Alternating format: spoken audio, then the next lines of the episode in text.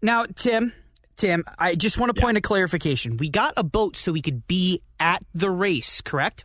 Yes, we did. 101 ESPN was kind enough to buy us a boat. It's old, it's rusty, but we love it. So why am I watching this race on television? Well, you're watching it on television. We are using your F1 TV Pro subscription in the galley of the ship because I tried to take a shortcut. Yeah, you said something about like, oh, we'll get a boat. It'll be fine. We'll take the world's oldest and safest canal. Why are we stuck in the Suez, Tim? I can't speak for why we're stuck here, but we're stuck here. I don't know how it happened, but we're stuck. Well, at least we're the only ones put out by this. Yes, it definitely will not hang up 12% of the world's economy. This is the Formation Lab. Welcome one, welcome all to the Formation Lap podcast, now freshly third in line for the title of the Spin Out Kings. My name's Luke. I'm joined, as always, by my partner in crime, Tim. How you doing, buddy? I am far better than I deserve, sir. Yes, we are some in line somewhere to be the Spin Out Kings. Personally, I think we are the Spin Out Kings, the kings of spinning our garbage takes. But that's okay. We're here. We're here to talk about the first race of the year. And Luke, I had just an absolute blast this weekend. How could you not have found this race entertaining? It had, like, here's the thing, is usually Australia is a little bit of a bummer, and it's also at, like, what, 12 midnight? Here, at least in Central Time USA.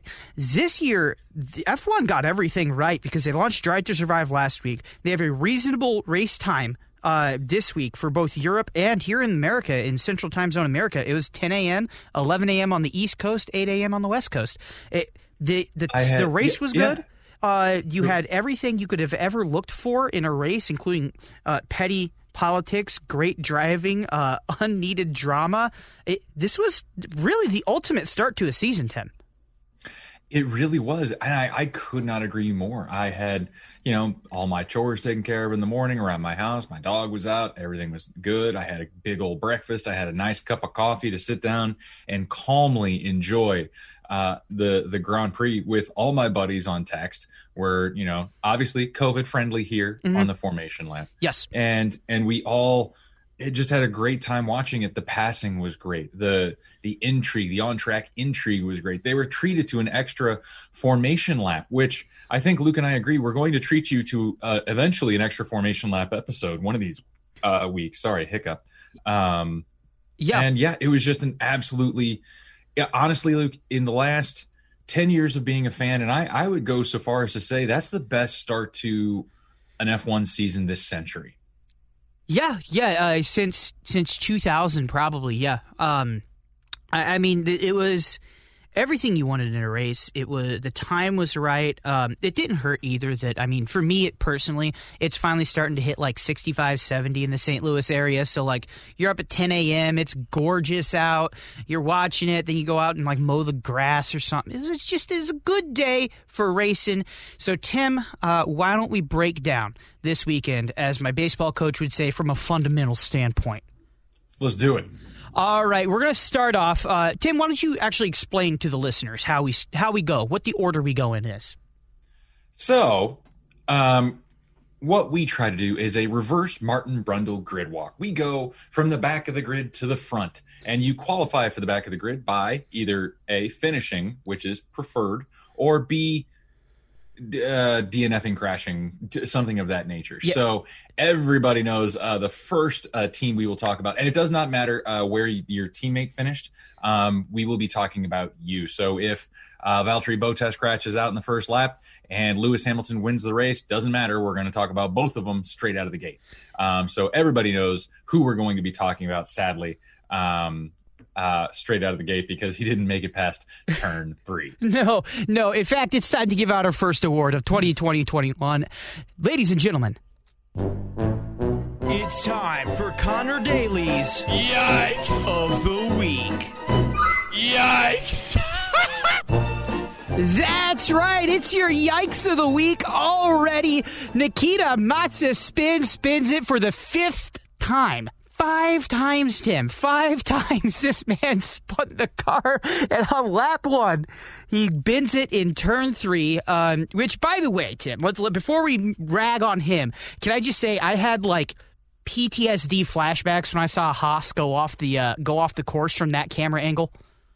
Ooh, yeah. It was the opposite side of that corner, and I did too. Just seeing the dust, I was like, no.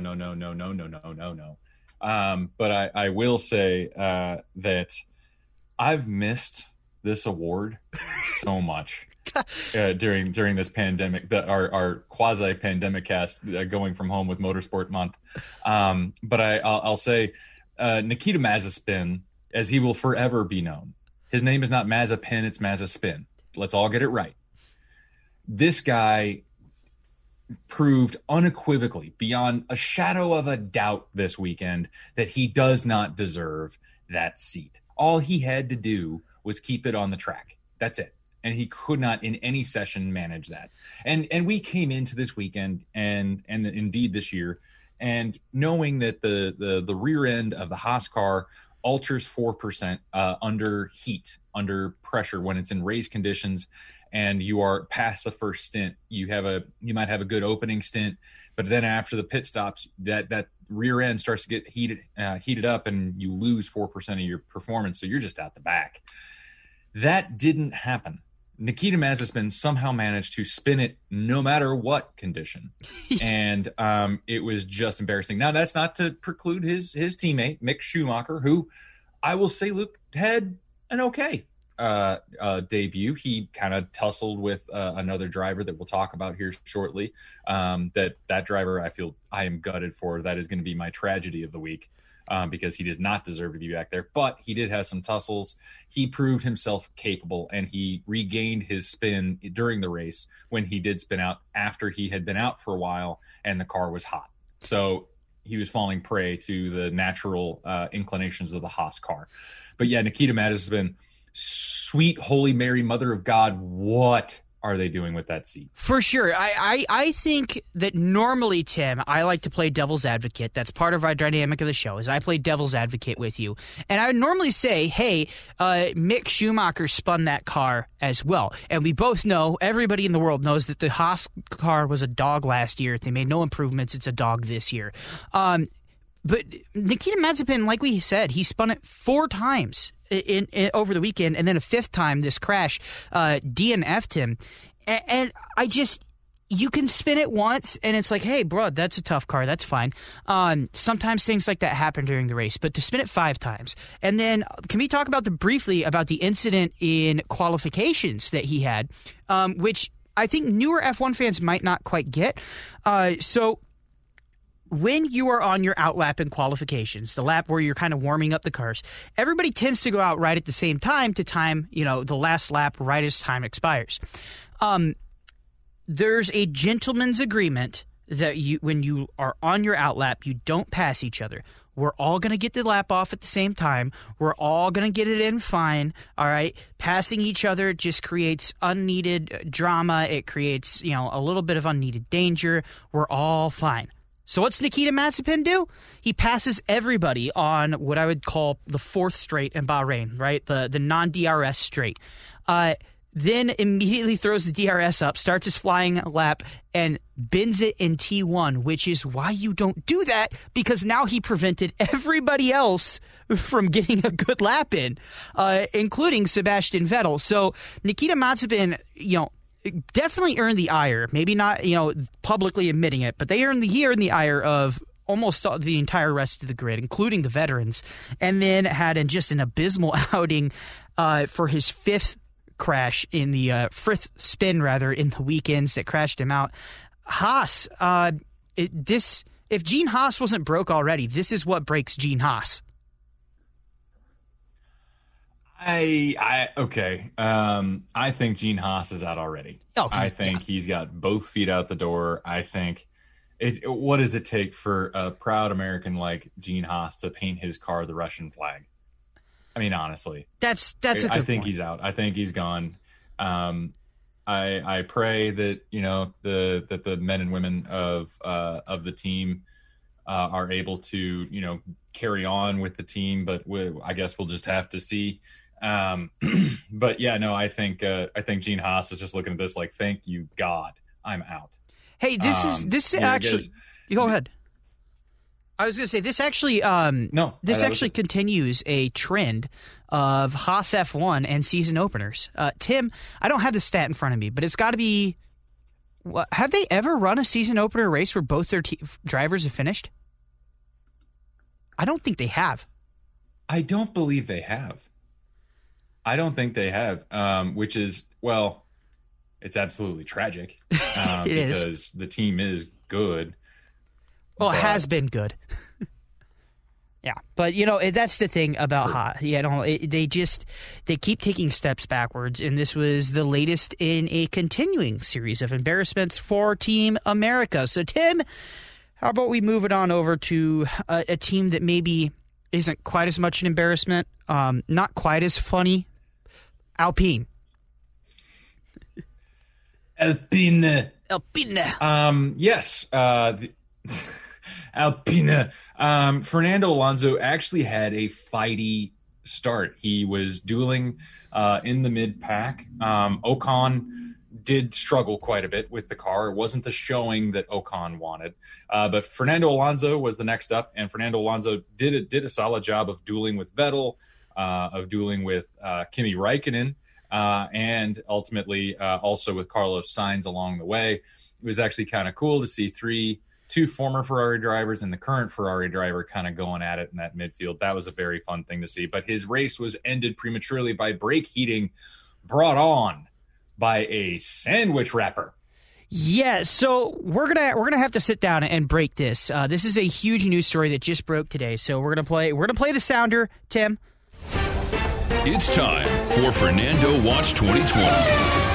That's right, everybody. Fernando Watch 2021 carries on as Fernando Alonso DNFs due to a sandwich wrapper.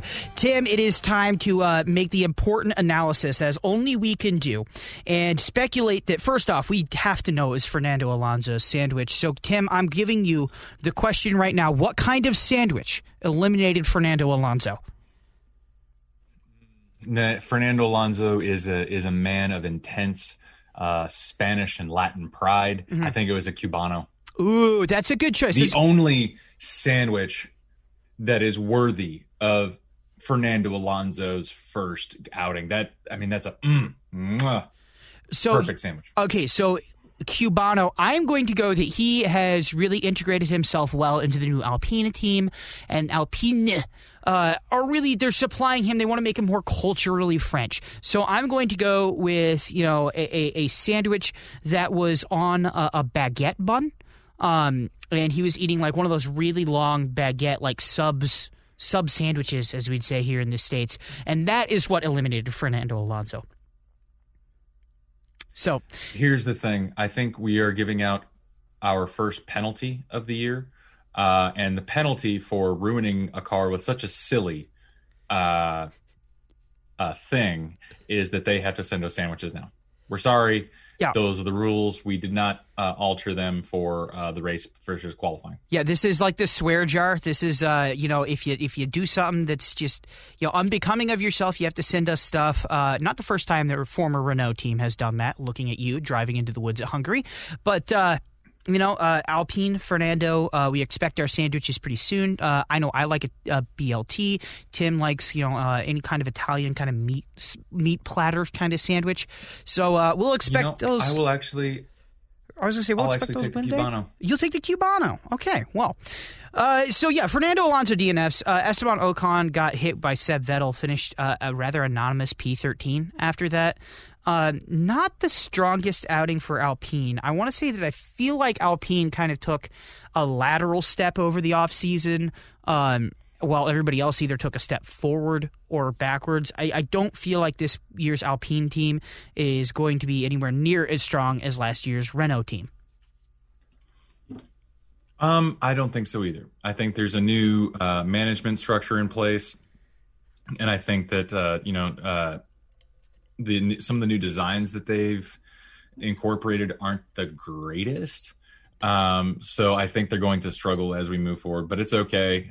Fernando Alonso will probably drive it beyond where it should be. Mm-hmm. He did get it into Q3, lest we forget. He did pretty well. Ocon, I believe, is getting mugged. I do actually want to park it here, if I may. Okay. Will Buxton, in the post-qualifying or one of the post-practice episodes, is talking about a rumor going around the paddock that someone has already laid his towel on Esteban Ocon's seat for next year. Okay. One Pierre Gasly.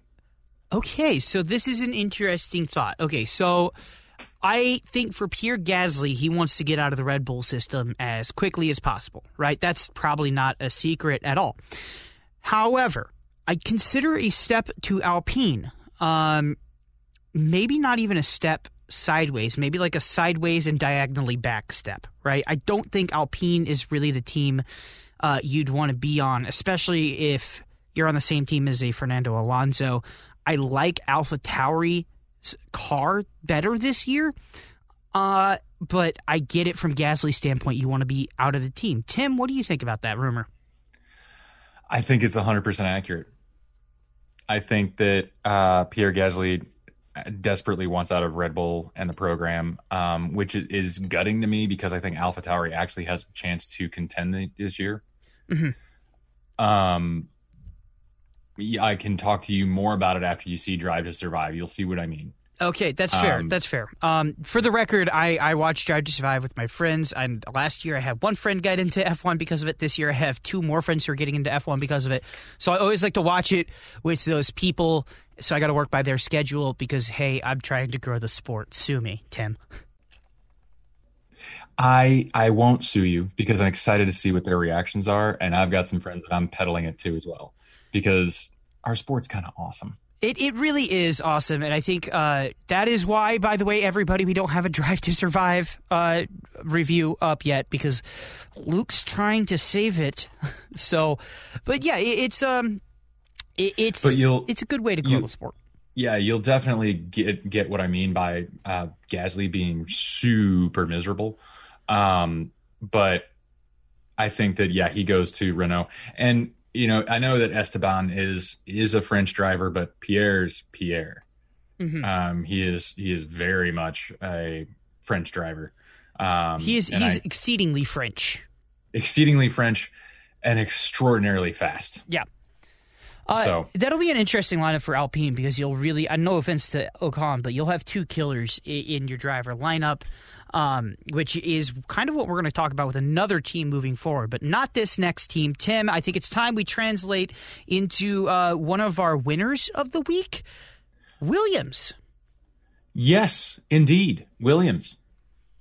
So George Russell finished P14, and that was a markedly pacier-looking Williams than a couple years ago. And even last year, he's got to be pleased with the development, possibility of a points finish in the future. I think that's a marked sign of a P14, right? Is if you're finishing P14, you might be able to, wrap yourself in there. The only thing to worry about is if Gasly finishes and Alonso finishes, you're looking at a P16, which is significantly worse, but he didn't look all that terrible.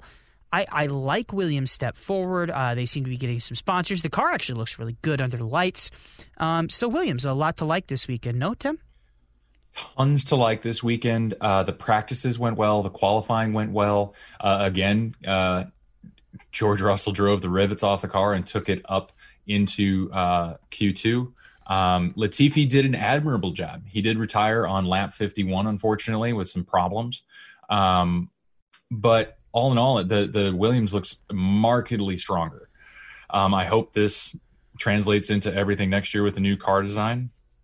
But I think that it was a really good weekend for Williams. I would agree. But other than that, not much to say for the Williams. I think this next team is a team that we have a lot to say about, though. Jumping right on over, Tim, to AlphaTauri. So Pierre Gasly, who we just talked about, he had a great P5 quali, right? I mean, like, that's solid. Unfortunately, he got into Danny Ric and ultimately retired on lap 52. It was not a good drive from him. He wasn't. He had lost some points by the time he got there. This is a very weak drive from Pierre Gasly, and I was quite disappointed in his outing this week. I'm torn. Okay. Because it was such a strong weekend, and he got behind the wheel. He drove it all the way to P5. Like I told you, that new Honda engine power unit is strong. Yes. Both of the Red Bulls look good. Both the Alfa Tauris look good. Pierre suffered in the start, and then he just barely kissed Daniel Ricciardo's McLaren, and that wing popped off like Daniel Ricciardo's McLaren in Australia a couple years ago. It just came off. And I was kind of concerned about the structural integrity of the front wing, because that was not much. Mm-hmm. But, it was just gutting to see him languishing at the back and then ultimately retiring on lap 52. That was a big bummer for me. I agree. It was disappointing. I don't think I'm disappointed in him. I'm disappointed in the result, because I think his work throughout the whole weekend deserved a whole lot more. He has established himself as a really great driver, and he proved that throughout the weekend except for race day. I get it. Nothing else matters but race day. But doggone it, that was a really great weekend that kind of just went down the toilet. It was. So I would agree. Here's the thing, too, is we said Honda looks strong, and his teammate Yuki Tsunoda showed that off, right? So here's one of our first actually positive stories is Yuki Tsunoda, just a brilliant rookie outing. And he showed off how strong the Honda unit was, and Pierre Gasly is talented enough to take advantage of that. But Yuki Tsunoda quietly, quickly grabbed 2 points, finished P9, and really it wasn't spectacular in the terms of like, oh my gosh, look at what he's doing, like it was with George Russell, right? When George Russell hopped into a Mercedes, this was a quiet, oh, he's just fast. He's just fast. He holds his own. He looks like a seasoned veteran in a midfield car already. His pass on Fernando, that was cold and calculated. Mm-hmm. That was just boom, done. It was really great to see. Now, I think he has some seasoning beyond his years, and I think that is, for me, going to be the most fun lineup to watch this year. Totally. Even though we're going to talk about my boy here in a little bit. Yeah, totally agreed. Yuki Tsunoda has a bright future. His P9 finish was good. He put a move on Fernando Alonso, like you said, which, by the way, I read the other day, when Fernando Alonso made his debut, shall we say, Tim, you want to take a crack at how old Yuki Tsunoda was? No, I don't know where this one's going, so I'll let you do it. 6 months old. He was 6 months old when Fernando Alonso debuted in F1. And now the two rookies are out here fighting on the track in Bahrain. Oh, my God. That's awesome. I did not know that. That's my favorite part of today. I'll say this. I thought the dueling was good. And I think big things are in store for Yuki Tsunoda. The future is very bright. He is a relentlessly hard worker from the sound of it. I love that he only gets frustrated for a minute, cusses a whole lot, and then lets it go and gets better. I do like how it's fun. It's funny that like they're like, oh, finally a good Japanese driver. The crowds are going to love him. Japanese is such a respectful culture. I think I heard a couple times. And Yuki Tsunoda's out here like, yeah, I have to learn to not curse as much because I curse like a sailor had a child with a hockey player. It's insane. Yep. Yeah, he cusses a lot. And, it makes me blush a little bit. You know how much I curse. Yeah, you and me both, bud. I'm very, very excited. I was kind of wary coming out of preseason testing. The hype was huge. And, I was on the hype train too. And I'm like, God, that would suck so bad if he wasn't, that good. But, hey, he scored points. He made respectable moves. He did not put anyone in danger. Looking at you, Mazepin. And he just did a damn good job. So, I'm excited to see what happens for him moving forward. Yeah, so let's move on to a team that had, from a team that had a good week to a team that had a bad week. I'm also going to apologize for the loud crashing noise in the background there just a second ago. That was my entire keyboard setup here at the 101 Studios falling off of its rack. So, and I dropped my phone earlier that sounded like a freight train. Yeah, we're just we're on top of it today. We're going to move on to Aston Martin. Tim Martin, Seb Vettel did not have a good week, and it started a very ominous kind of tone for the first outing when Nikita Mazepin spun, which cost Seb his Q1 time and ultimately got him out in Q1. Then he took a penalty for ignoring yellow flags. Not a good weekend for Seb. Not at all. It was a weekend to forget. So far, it's been a year to forget, which is really distressing. Yeah, he got caught behind the yellow flags. He abandoned the lap, then didn't abandon the lap, so the stewards hit him anyway. It ruined his lap, and, you know, for qualifying, it was just atrocious. He did get into a scuffle with Esteban Ocon where, you know, he found himself on the wrong line. Credit to Seb, though. He did initially say, oh, it's Ocon's fault, and then he got out of the car in the post-race cool down, shook his hand, said, hey, I'm sorry, that was me. And, you know, so that was to be commended. But yeah, that was for Seb, it was just an atrocious weekend. It wasn't a whole lot better for Lance Stroll. Lance Stroll qualified better. He outperformed his teammate, which, you know, for Stroll, hey. And I think I'm going to start retracting the whole, oh, he's a gentleman driver, you know, he deserves that seat compared to Mazepin. Holy guacamole. Yeah. Well, but it wasn't the greatest from him either. Yeah, for sure. It wasn't the greatest outing from Stroll, quietly a P10. Aston Martin does not look as strong as last year, and I have a thing to say about that. But you are totally correct on Lance Stroll. Just retract that. Nicholas Latifi, retract any statements about him being a gentleman driver. Both of them are talented enough to be in F1, and neither of them seem to have Nikita Mazepin level problems, and from what I know, Nicholas Latifi doesn't seem to have an ego on him either. So, you know what? Latifi is actually, surprisingly humble for a guy in his position. I mean, I'm used to Stroll, Mazepin, but Latifi is very humble and down to earth. It seems in post race interviews and in everything I've read about him, he's like, yeah, I got a lot to work on. I know that I came here on a blessing, and I need to work hard. So and he's right, but he's done pretty well. But yeah, no, Stroll did admirably for what he was given. Yeah, but he did get, you know, toasted by Yuki Tsunoda in what's arguably an inferior Honda. So let me talk about the Aston Martin for a second, because we all know that this year's Aston Martin is basically a slightly improved last year's Racing Point, which of course is a wholesale copy of the 2018 Mercedes. Right, or 2019 Mercedes, right? So follow me here, because what we're looking at this year is actually from the 2019 Mercedes, right? What happened when Mercedes changed that rake angle? And we'll talk about this later. Mercedes seems to have kind of lost maybe a little step. Other teams are gaining on them. The dominance that they once had isn't quite as dominant, right?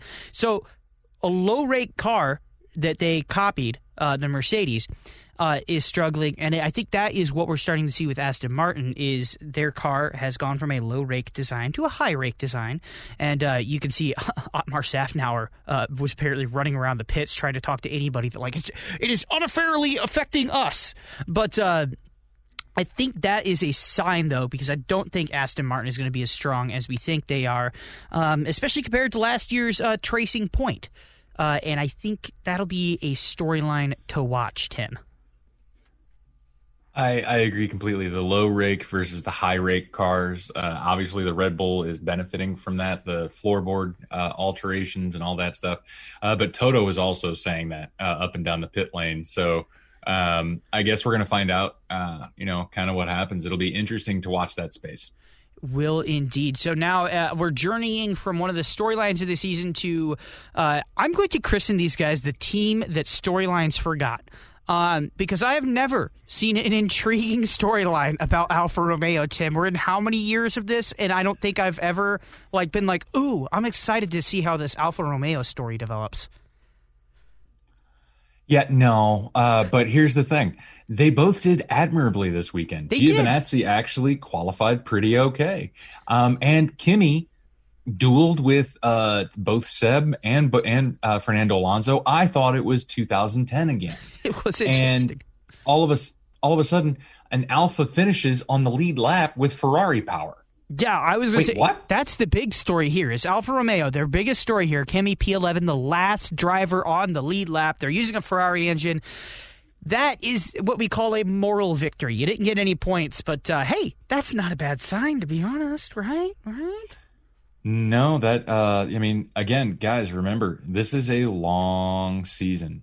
A lot of things happen. A lot of things can happen. And to see Alpha doing that well with the budget similar to Haas, I'm impressed. 100%. So we're going to kick it on over to Ferrari. Speaking of Alpha Ferrari, here's just straight Ferrari. Carlos Sainz started P8, finished P8. He had a really kind of a slow start. Could have been better, but he gained some momentum, really drove the car downhill in the last parts of the race, finished P8. Nah. Charles Leclerc started P4, right? And he was, at one point, challenging for P3 in the opening laps, but eventually he got jumped by the McLarens. He got jumped by quite a few cars. Finished P6. Ferrari have taken a step forward. And I know, Tim, we talked last week about, oh, what's that? Ferrari suddenly good again on the straights? Oh, that's not a coincidence. Universe is not that lazy. But there's no matter how many steps forward they take at this point, they're still a midfield team. They are still a midfield team. And, yeah, Charles Leclerc, I was excited because, you know, in race conditions, yeah, Carlos Sainz has some catching up to do. In qualifying and practice conditions, Carlos has taken it to Charles. Mm-hmm. Charles pulled out a great lap to land P4, but all up until that final lap, he looked dogged and slow. You know, Carlos was pipping him all the way through Q1, Q2. So, you know, I'm excited to see how that evolves. I think as Carlos gets more used to the car and, you know, as things progress through the season, I think you're going to see a real teammate battle, which Charles is ill prepared for. He is not ready for the heat that Carlos is going to bring him. I do think that it is fishy as can be that they have all of a sudden this engine power out of nowhere. I'm not going to call it straight up, call him out, but something doesn't smell right. Don't. And it could be just because it's Ferrari, you know, where they've cheated, they got caught, and it's all hush hush. Oh, you can't call Ferrari out on it. But I have a feeling something is up with that team. I hope it's nothing. I hope they can just race.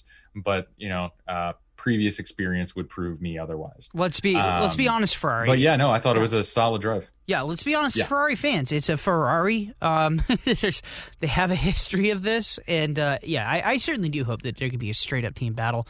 But they don't. Last year they ran a clean car, and they only have so many improvements they could have made between last year and this year, and that to find that kind of speed is, we'll call it a little sketch. So as we move on to the top end of the field, before we do that, we're going to take a quick break. We will be right back. On the other side of this break, this is the Formation Lap. The Formation Lap. The Formation Lap. Welcome back to the Formation Lap podcast. Hope you enjoyed the dulcet sounds of my voice on that advertisement. I know Tim certainly did. Tim's a big fan of my voice, and he's also a big fan of McLaren. Tim McLaren. Oh, I am. McLaren this weekend, man. Lots to like.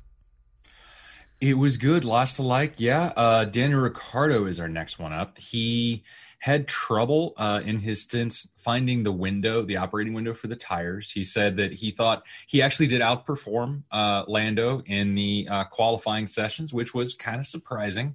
But then everything shakes out in the wash, and things got really good for him when it turned on in the race for Lando. I mean, for Daniel Ricciardo, he couldn't kind of get the tires operating, and he kind of roasted him a little bit. He was a little concerned about that, but he ended up in a respectable position in P6.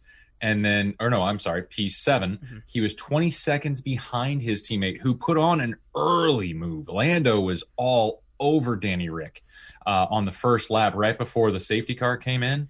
It was clear Lando had all the pace in the world. He actually ended up P4, so hats off to Lando, my boy, for turning in a good race. He probably had my favorite radio call of the day.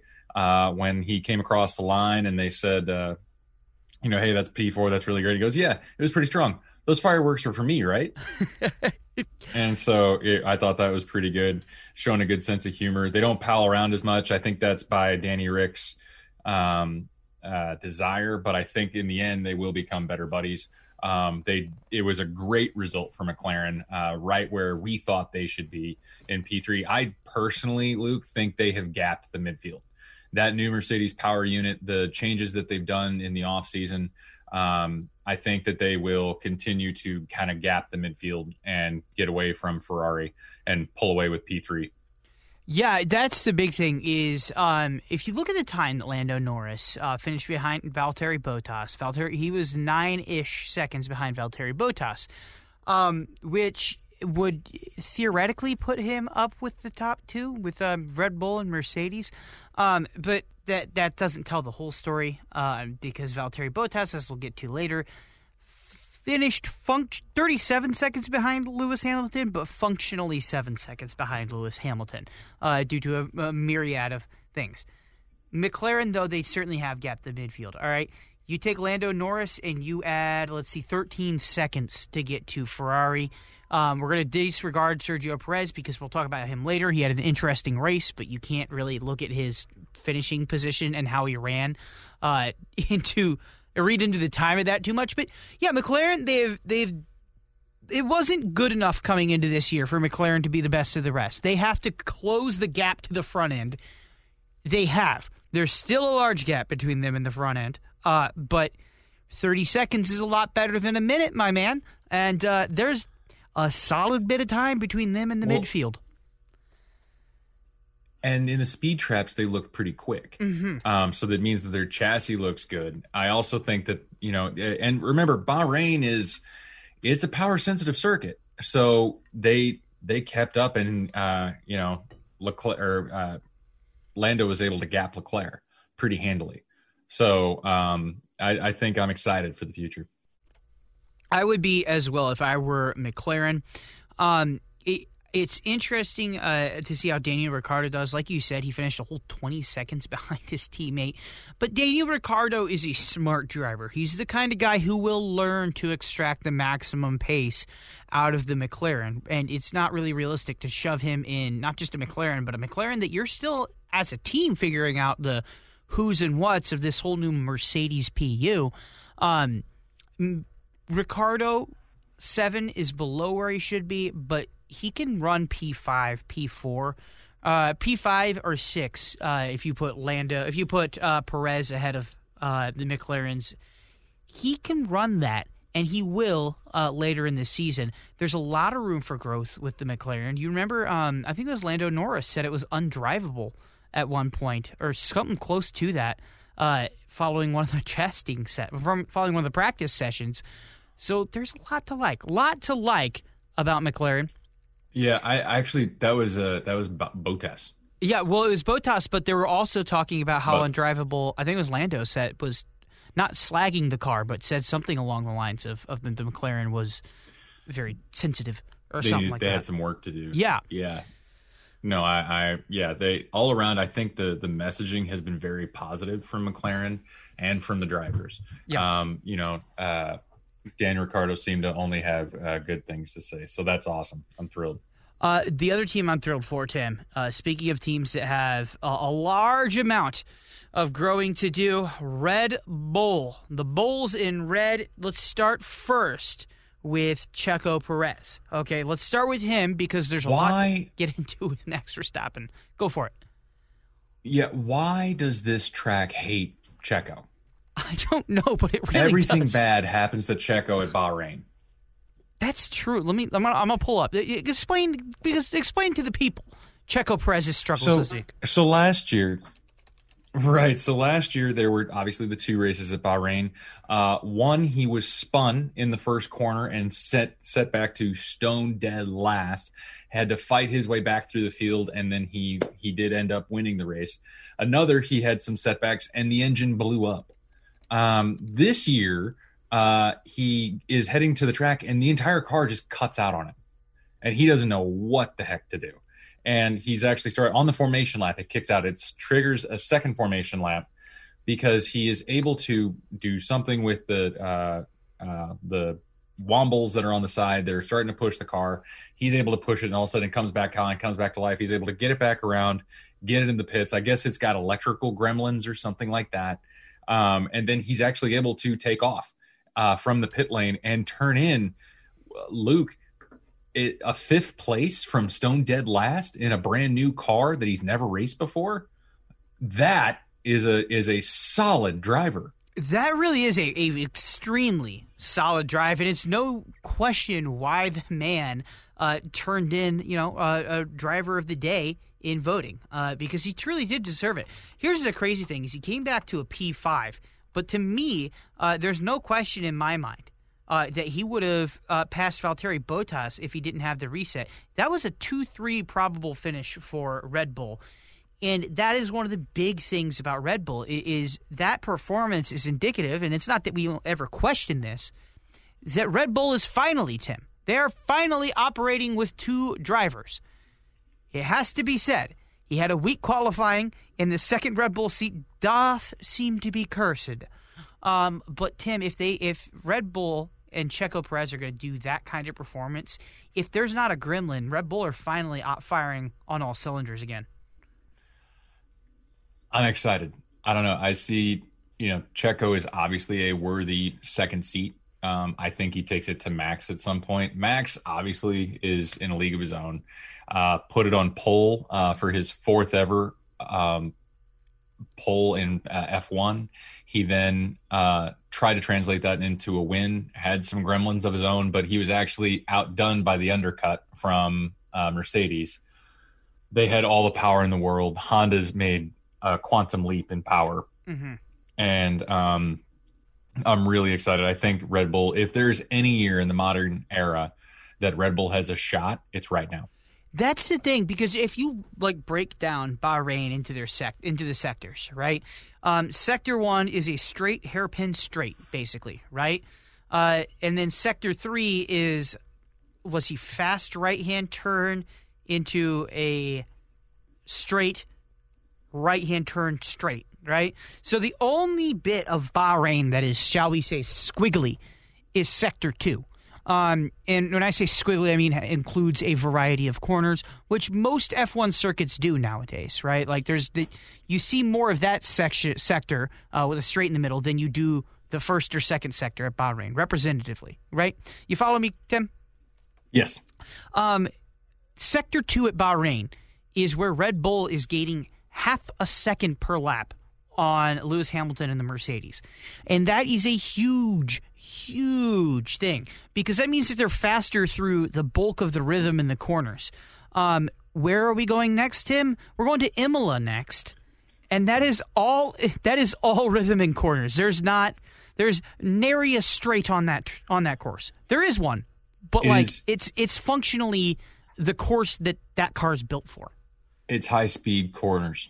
Yeah. And I'm very excited. I'm excited for the Dutch Grand Prix as well, Zandvoort. Yeah. And that is a good sign. Good sign for Red Bull. Max, I would say that it's actually tilting in Max's favor. Lewis is going to have to pull out more wins like that. And here's the thing, Luke. I know we're about to go to Mercedes. But if I can get a win like this from Lewis every weekend, I don't care if he wins every weekend. That's fair. This was awesome.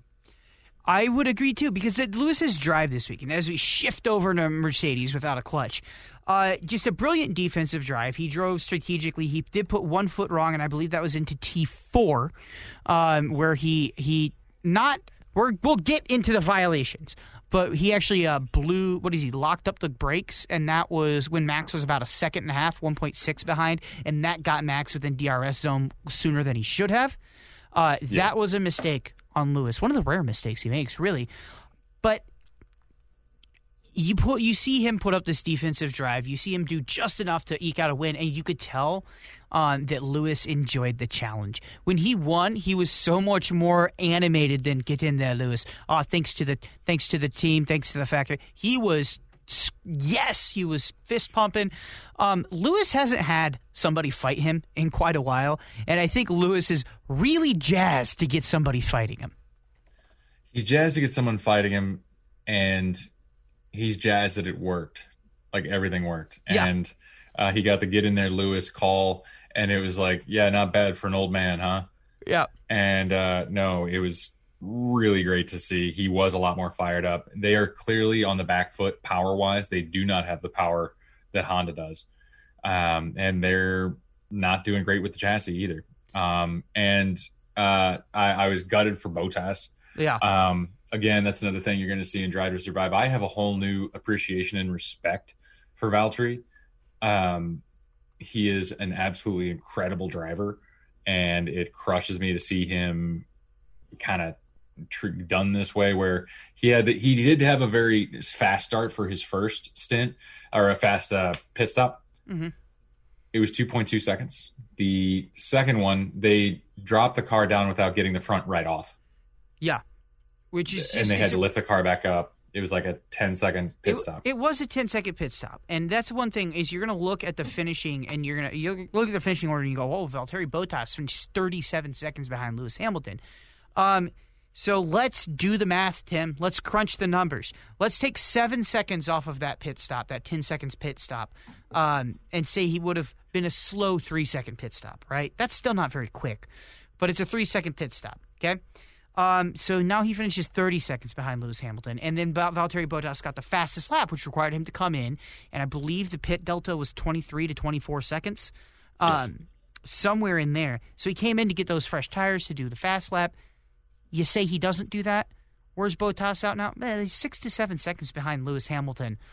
That's a pretty darn good drive for Valtteri. The team just dropped the ball on him. And then, they made a call for maximum points. I think what this is going to come down to, this battle that we're going to see moving forward, isn't so much going to be Lewis and Max, which it very much is going to be Lewis and Max, but I think one of the difference makers is going to end up being, where does Valtteri finish and where does Checo Perez finish? Because if Checo Perez doesn't, blip the steering wheel on the steering wheel doesn't turn off and back on in the formation lap, causing him to do a second one, right? He doesn't start from the pits. And I know that, Checo didn't exactly qualify great. He was out in Q2. Yeah. But I think he finishes ahead of Bottas. I really do think he finishes ahead of Bottas. And that would mean that Lewis gets, 25 points. And then I got to do some mental math here. Lewis gets 25 points. Verstappen gets 18. So there's 7-point gap. But then, it would be 3 points is all the advantage that Mercedes would have over Red Bull. If it's Hamilton, Verstappen, Perez, then Bottas. Okay, 3 points per race. If that's how it's going to play out, is very tight. It's going to come up with who can duel Perez versus Bottas. That's the second thing we didn't get to see this week. I think we see in coming weeks, and I don't think Valtteri Bottas is prepared because of the role he's had at Mercedes for so long for a fight with a Sergio Perez. I think I agree with you because he does not have that killer instinct to go for, say, George Russell. Yeah. He did not go after him last year. But I also think he's pissed off enough that if a number two driver came straight at him, he'd up his game. He's been enduring what amounts to a mind ish for the last few years. Uh-huh. And that does something to a top tier athlete. But no, I agree. It's going to be crazy. The Honda and the Red Bull. I mean, Max pulled out a nearly 4/10 bludgeoning in the qualifying session. Yeah, that was huge. That was absolutely. And Lewis's thing is qualifying. Yeah. So holy guacamole, that's intense. Do you think when Lewis was 4/10 behind Max after qualifying, he was like, huh? So that's how that feels. Maybe, or he thought, okay, number 8's not going to be as easy. That's fair. And that's I guarantee it. He's looking forward to hang it up. It's so much so that there is a rumor going around the paddock, stoked by Zach Brown of McLaren, that he believes the two drivers for Mercedes next year will be Max Verstappen and George Russell. Oh, that would be a brutal lineup. Brutal lineup. Goodbye to anybody that thinks Mercedes is going to slow down. It doesn't matter if you give either of those guys subpar product. They're going to put it on the podium. Yeah, that's... I feel bad for George Russell in that situation. You go, oh, finally my shot at Mercedes, and your teammate is Max Verstappen. Yeah. And it's not that I don't... Yeah, I don't think it's not that, like, George couldn't compete with Max. It's that somebody's going to have to be the number two driver there. And what... Yeah, Max is not going to take a number two role. That would just be... I can't imagine. So, Tim... As we kind of wrap up today, yes. Final impressions of the Bahrain Grand Prix. Do you want to give it a letter grade? I'm going to give it an A. An A, not an A plus, just an A. I would agree. I would agree. This was a perfect season opener. It was a perfect season opener. I put that with a big caveat, because A plus for me is the late season, and it's nothing against the early part of the season. It kind of sets the stage. It's not unfair in the season. I get it. I don't care. Because, you know, late in the season, when you have, you know, your Monzas last year, your Brazils the year before, where everybody has slogged through, and things that happen that are just miracle type drives, or Bahrain last year when Checo won his maiden F1 win after so long in the sport. I feel that this was a really respectable way to start the season. It was a front-end duel, and you had mid-pack stuff. You didn't see anything truly remarkable, but it was a good opening. I would agree. So I think we're going to be in for a really good title fight this season. I think I want to wrap up by calling my shot, which, I mean, I'll reiterate, in the month that it takes for the next race at Formula One. I think Red Bull not just wins the second race. I think Red Bull shellacks the second race. They have the car for bins. They have the car for high-speed turns, and that's all Imola is. I do think we have a great title fight, Tim. I'm so very excited for how this season's going to go. And I don't know. I got my heart's beating a little faster. You know what? I'm not going to say that. We're going to keep it PG-13. Ooh. Yeah, we're gonna keep it. No, PG-13. I will say that if this sets the table for the rest of the year, I am more than happy to eat whatever sandwich they bring, and I could not be any happier that Formula One is back. I cannot wait for IndyCar to be back. 100%. By the way, Tim, that's a bit of news. You're going to your first Indy 500 this year, are you not? As long as I'm fully vaccinated. Which you do anticipate being. I just got fully vaccinated yesterday, so I feel like trash today. But, folks, if you can get vaccinated, go do it. And on that really scorching hot take, I think it's time to say adieu. Welcome one, welcome all to the Formation Lap podcast, the heirs apparent to the title of the Spin Out Kings. My name is Tim. I'm joined by... I said Tim. That's the outro.